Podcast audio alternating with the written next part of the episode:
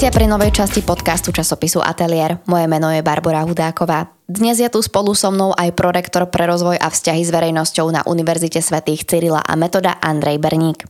Dnes vám spoločne priblížime energetickú krízu a jej následky a riešenia. Univerzita svätých Cyrila a metoda sa spolu s množstvom ďalších vysokých škôl pridala k ultimátu Slovenskej rektorskej konferencie. Ak vláda školám nepomôže do 17. novembra, školy zatvoria svoje brány. To je otázka, ktorá zaujíma asi každého študenta. Ako to teda vidíte vy? K čomu sa skôr prikláňate? No, to je otázka, ktorá možno zaujíma každého študenta, ale odpovedať na ňu e, my momentálne nevieme, nakoľko naťahuje momentálne vláda. Ja si myslím, že rektori slovenských univerzít, rovnako aj naša pani rektorka e, našej univerzity e, sa jasne priklonila k tomu stanovisku, že naozaj univerzitám tie financie chýbajú. A to nielen kvôli e, tejto kríze, ktorá tu je, ale dlhodobo už niekoľko rokov po sebe dostávajú vysoké školy menej a menej financií a naozaj už, už aj napriek tomu, že všetky vysoké školy snáď robili nejaké reštriktívne opatrenia, aj personálne škrty, tak myslím si, že už sú naozaj na hranici schopnosti fungovania a budúci rok je avizovaný ďalší škrt v rozpočte plus ešte táto energetická kríza. Takže naozaj je tu oprávnenosť na to, aby aby vysoké školy zdvihli varovný prst a žiadali od vlády nejakú kompenzáciu a navýšenie do, vysokoškolských, e, do vysokoškolského rozpočtu, ktorý každý rok dostáva, pretože so súčasnými financiami nie sú schopné vysoké školy fungovať a myslím si, že je správne, že rektori naozaj zareagovali tak, ako zareagovali a aj Univerzita svätého Cyrila Metoda je pripravená od 17. novembra, ak tak rektori rozhodnú, nastúpiť do štrajku, ktorý uvidíme, ako bude dlho trvať. Stretli ste sa s nejakými reakciami, či už od študentov alebo zamestnancov školy, že na to ultimátum, ktorému sme sa pridali vlastne aj my, niečo negatívne, či s tým súhlasia, aby sa zatvorili tie školy, alebo že či nesúhlasili s názorom univerzity, aby sa mala zatvoriť po 17. novembri? Toto je taký dosť komplexný problém, ktorý možno, že nie každý rozumie, že čo sa v podstate deje na, na univerzitách a, a je to dosť náročné možno na pochopenie pre študentov a pre aj niektorých zamestnancov, lebo naozaj e, nie každý sa zaujíma o to, aj keď všetky informácie sú dostupné a verejné, e, ako sa tvorí ten rozpočet, či už univerzity a koľko peňazí e, v rámci tej univerzity z ministerstva školstva prichádza.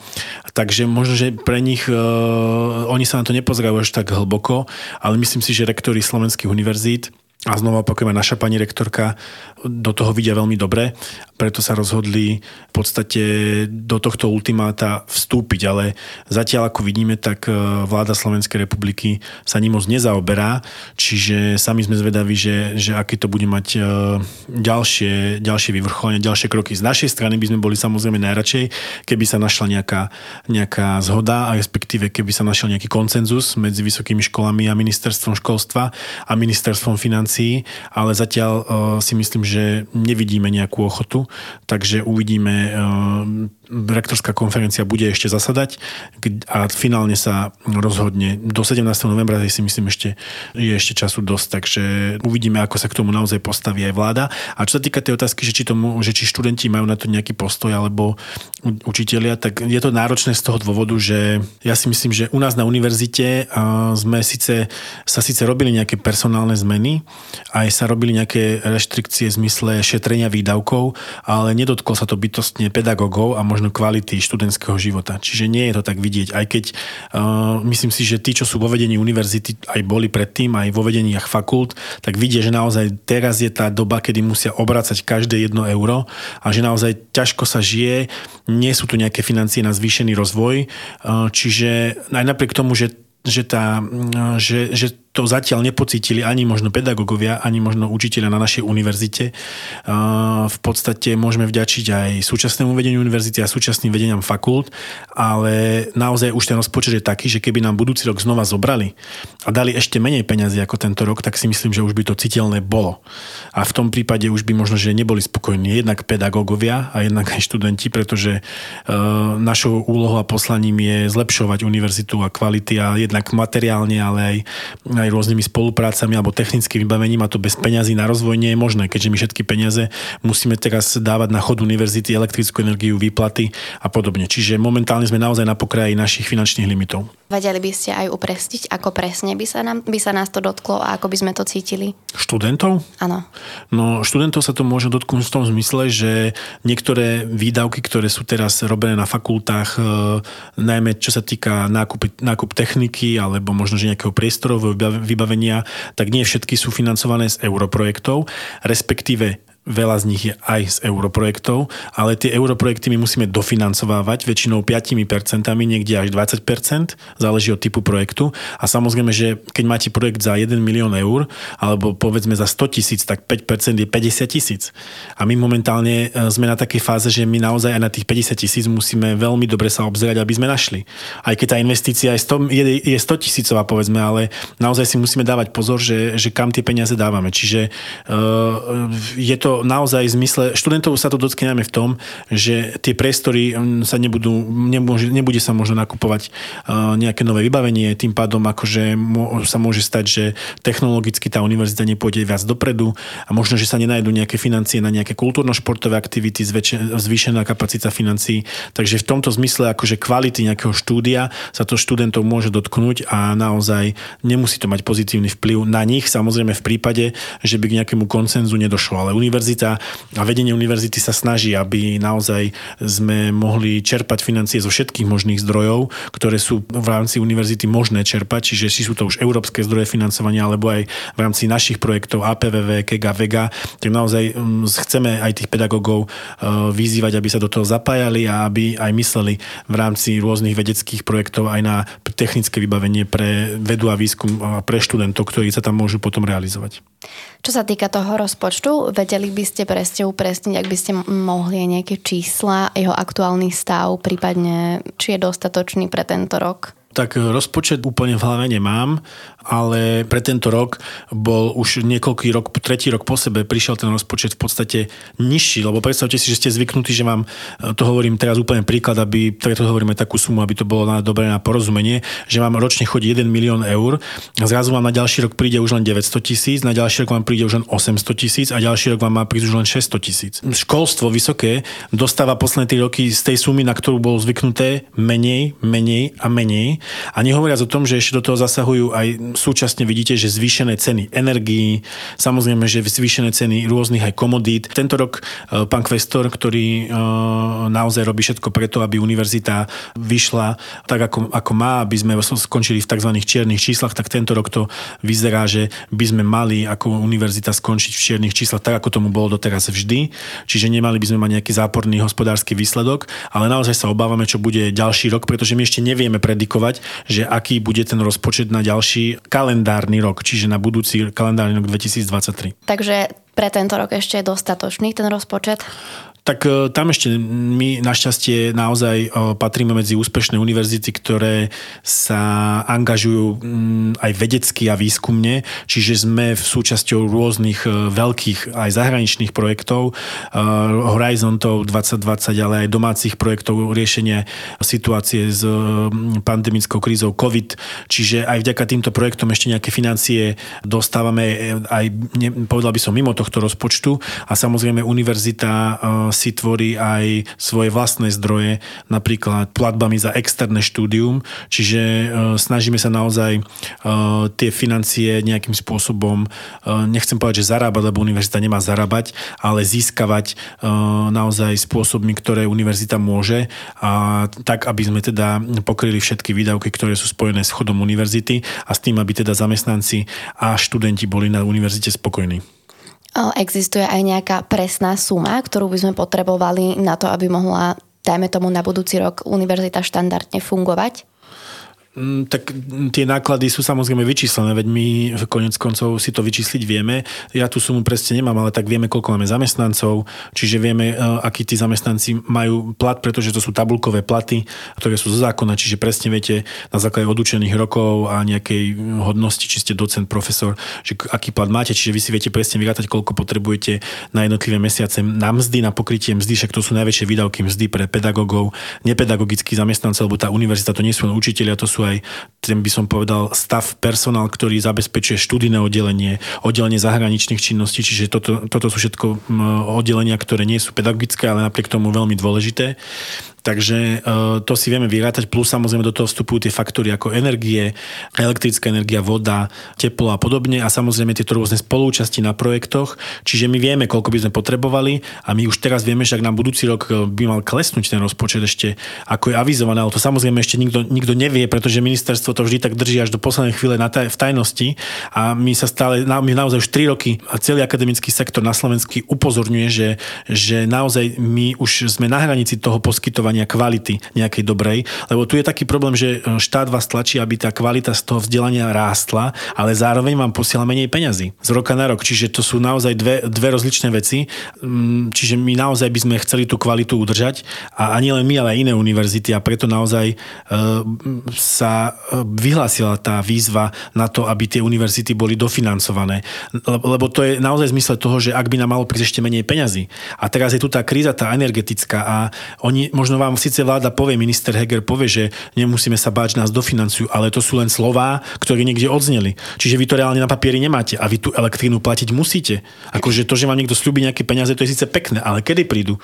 Kto to dovtedy zaplatí? Z čoho to máme my uhrádzať? Čiže naozaj je tu veľa otázok a to sú presne tie otázky, na ktoré sa univerzity boja, lebo nemajú nejaké istoty a druhá vec je, že teda chceli by uh, mať minimálne pokryté tie požiadavky a my už tri roky avizujeme, že univerzity sú na hrane možností zvyšovania kvality vysokoškolského vzdelávania v zmysle uh, poskytnutej dotácie finančnej. Čo sa týka naspätých výdavkov, kde všade a ak by ste vedeli možno aj v nejakých číslach, o koľko percent narastli náklady fakulty či univerzity? Tu je tiež, budem taký, že nie je moc e, presný na čísla, ale vysvetlím prečo.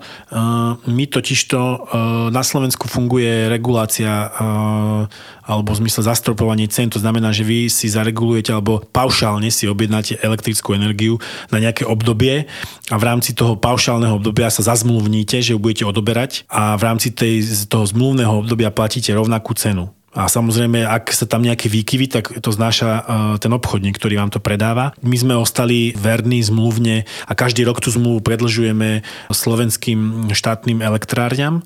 Takže my sme ešte do konca decembra zazmluvnení, čo sa týka cien elektrickej energie. Čiže nám sa tam až tak výrazne nejakým spôsobom nenavýšila tá cena tej energie. Tuším, tam bola nejaká klauzula, že v prípade, že sa niečo, ale my sme to nejak narátavali za celý rok, je to do nejakých, e, do nejakých nejakých, tuším, 100 tisíc eur za univerzitu. Niektoré školy možno využili v, e, dávnejšie nejaké výhodnejšie podmienky možno takých tých sprostredkovateľov len.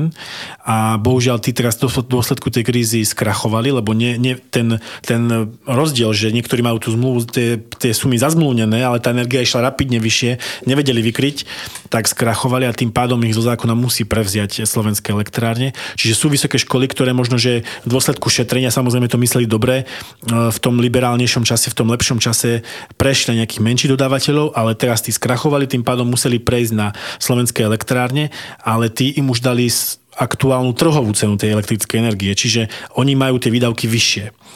Takže sú univerzity, ktoré už platia trhové ceny.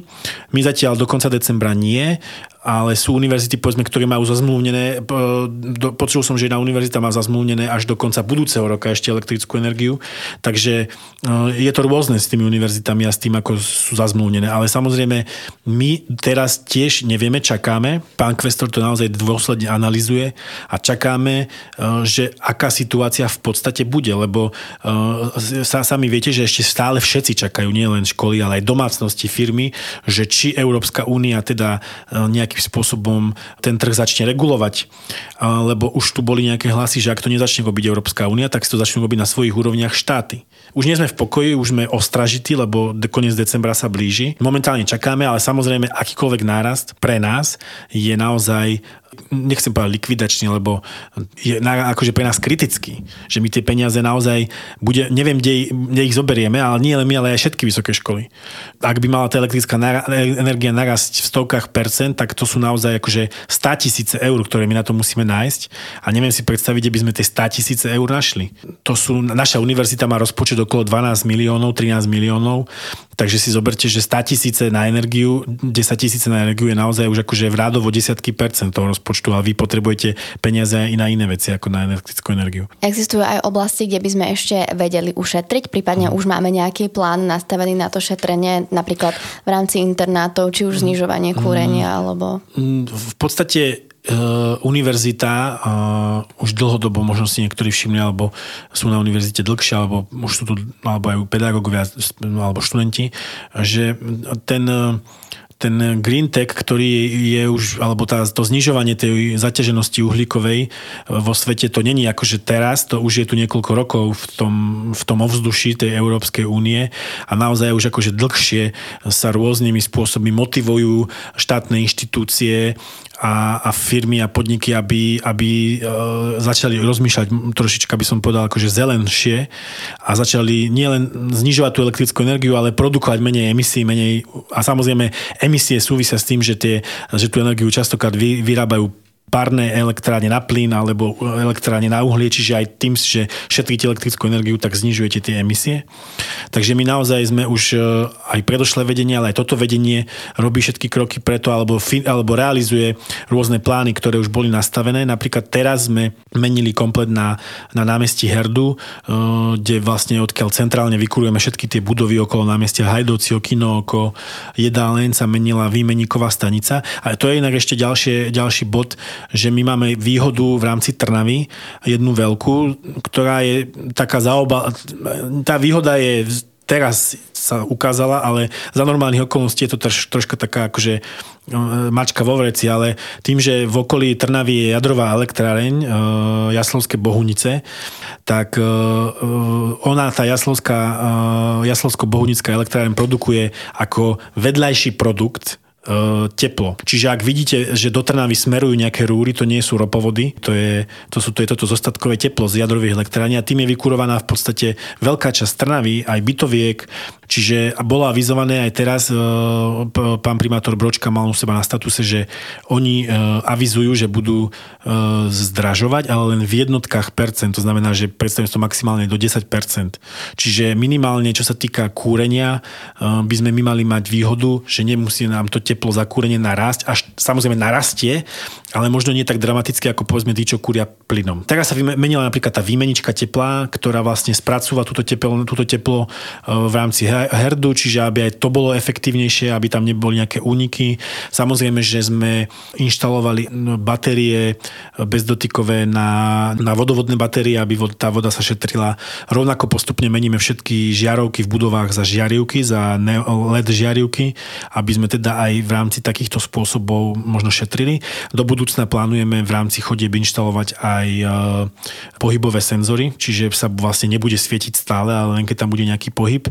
A samozrejme e, chceme e, rôznymi spôsobmi, ale nemáme na to teraz financie, to je zasa ten rozvoj, keďže nám chýbajú financie a nemôžeme sa teda rozvíjať, ale určite budú vypísané nejaké výzvy na, na možno, že na nejaké solárne fotovoltaiky, ktoré vlastne budú vyrábať elektrickú energiu, čiže my sa naozaj obzeráme aj po takýchto projektoch a určite budeme hľadať ďalšie možnosti, ako, ako šetriť ďalšie peniaze a akým, ako v podstate e, znižovať tú, tú spotrebu celkovej energie, nielen elektrické, ale aj vody, aj, aj toho tepla.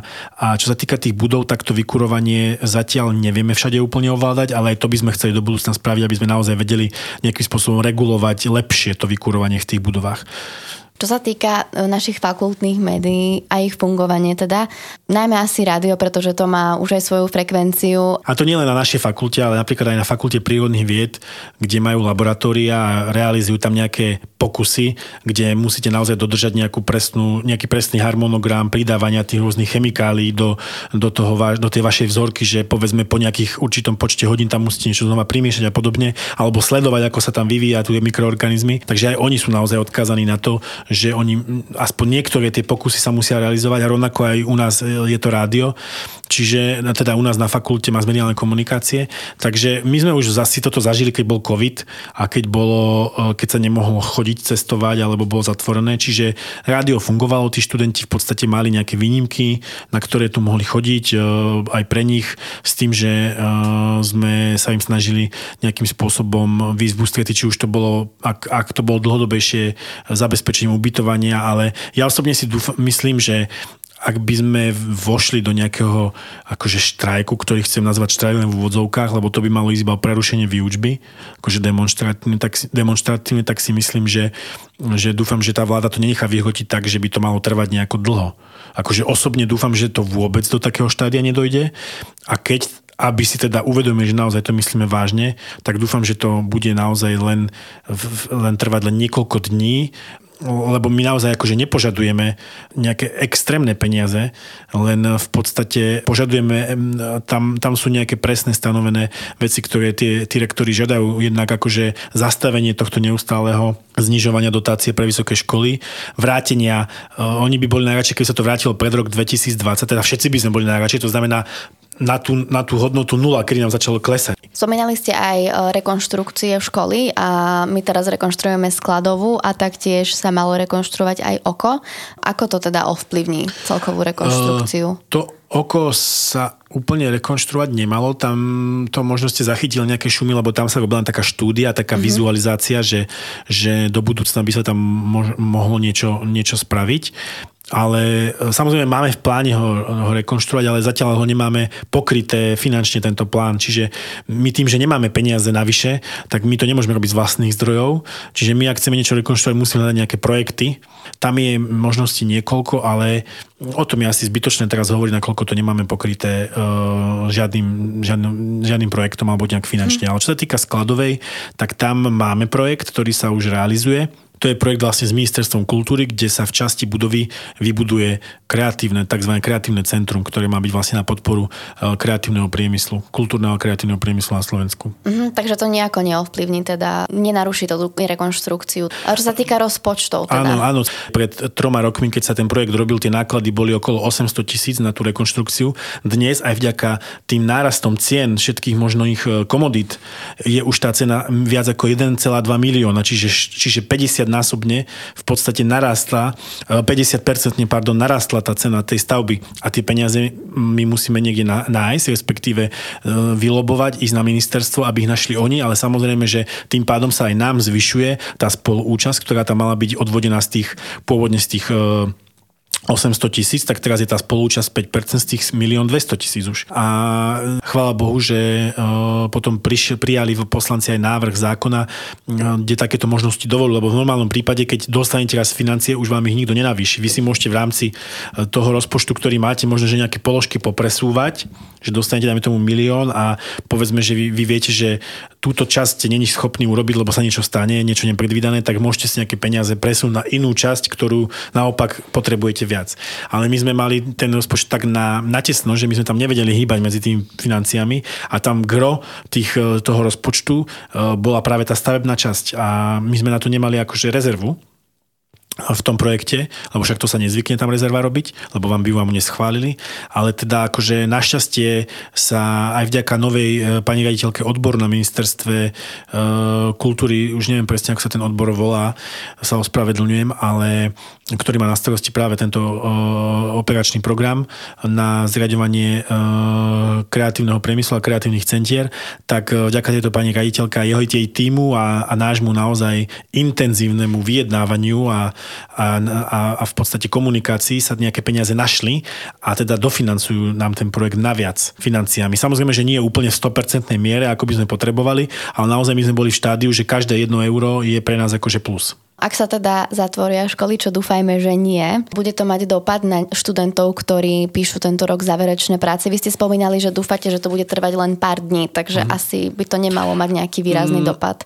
ja, si, ja dúfam, že to nejaký dopad žiadny mať nebude. Však stále to ilustrujem na uh, situácii, keď bol COVID, že v podstate uh, študenti majú možnosti rôznej literatúry, ktorá je v dispozícii online, čiže si myslím, že čo sa týka nejakých konzultácií, tak e, určite môže nejaké konzultácie prebiehať, lebo však pedagógovia to, že nebudeme učiť, ale neznamená, že teda nebudeme robiť vedecké činnosti a že my do práce chodiť nebudeme, len my len zastavujeme, my by sme zastavili len výučbu. Aspoň takto bolo avizované.